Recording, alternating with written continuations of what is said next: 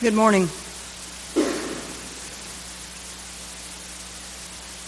There are certain times of the year when we let the gospel sort of speak for itself, and today is one of those days. Um, and so I've moved the homily in front of the gospel, and I think you'll see why in just a moment. So it's Holy Week.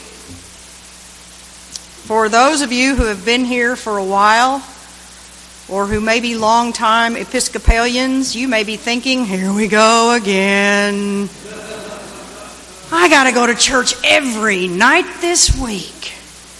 Why do they do this to us? I'm still not doing foot washing. If you're new to St. Peter's or the Episcopal Church, you may be thinking, what in the heck is going on? Church every night? What the heck is tenebrae? Foot washing? Really? Can't we just get to the Easter egg hunt?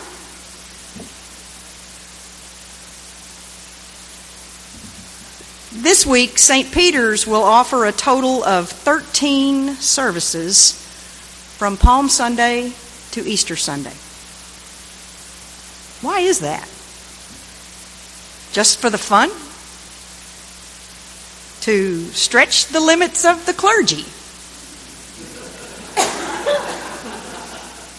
to torment the altar guild? because we feel we have to? No, it's really none of those. We offer these services as a way to provide a thin space for us, both individually and as a community, to encounter the last days of Jesus on earth walk with Him day by day as He makes His way to the cross. Where might you find yourself in that story? Why are you here? If you're not familiar with this idea of a thin space, let me give you a little history.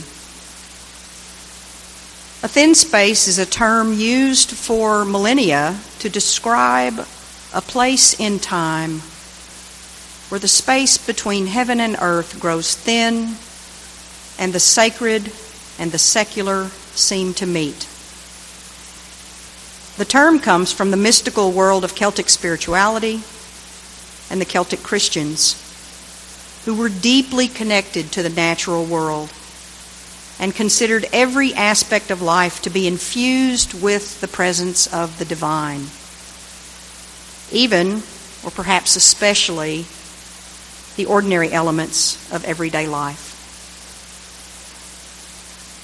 While historically the ancient Celts viewed thin spaces to be locations or days of the year where the veil between the world and the spiritual realm diminished, and they could encounter those who had gone before them.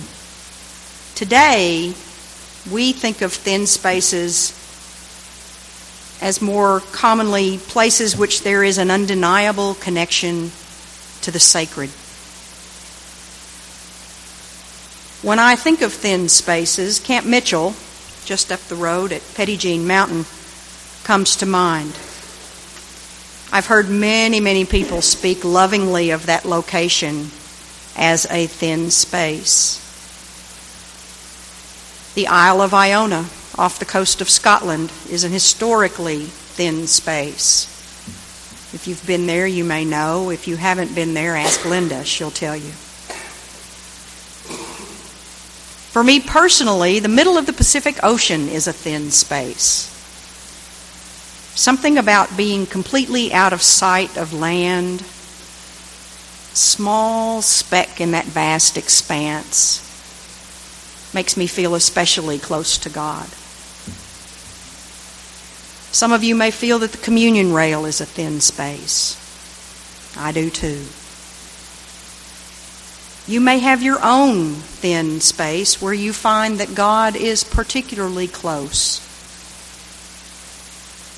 Those of you who practice meditation or centering prayer may be able to create your own thin space in your own living room.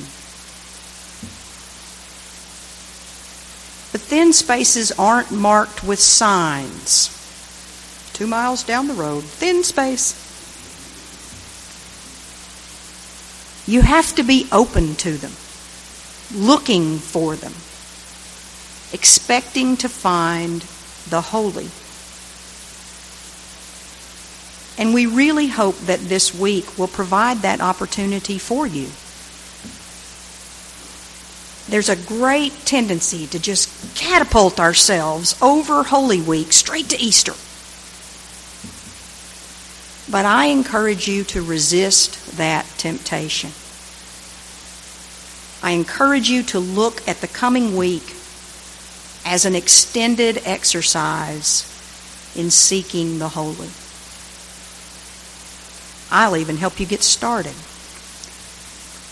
with a little exercise in Ignatian spirituality. If you're not familiar with this practice, let me give you just a little history. St. Ignatius was convinced that God can speak to us as surely through our imagination as through our thoughts and memories. In the Ignatian tradition, praying with the imagination is called contemplation.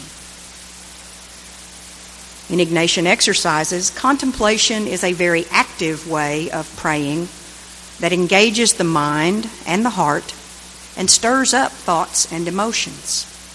Now, if you are a practitioner of other spiritual traditions, meditation or centering prayer, that word contemplation may throw you off because it has a very different meaning in those disciplines. It refers to a way of praying that frees the mind of all thoughts and images, but not with Ignatian. Ignatian contemplation is especially suited for the gospel. We can accompany Jesus through his life by imagining scenes from the gospel stories. Let the events of Jesus' life be present to you as you hear the gospel in just a few moments. Visualize the events as if you were making a movie, not watching, but making one. Pay attention to the details sights, sounds, taste, smells, feelings. Feel free to lose yourself in the story. And don't worry if your imagination kind of runs wild. At some point, place yourself in the scene. You may even imagine that you are one of the characters in the story. And contemplating the gospel scene is not simply remembering it or going back in time.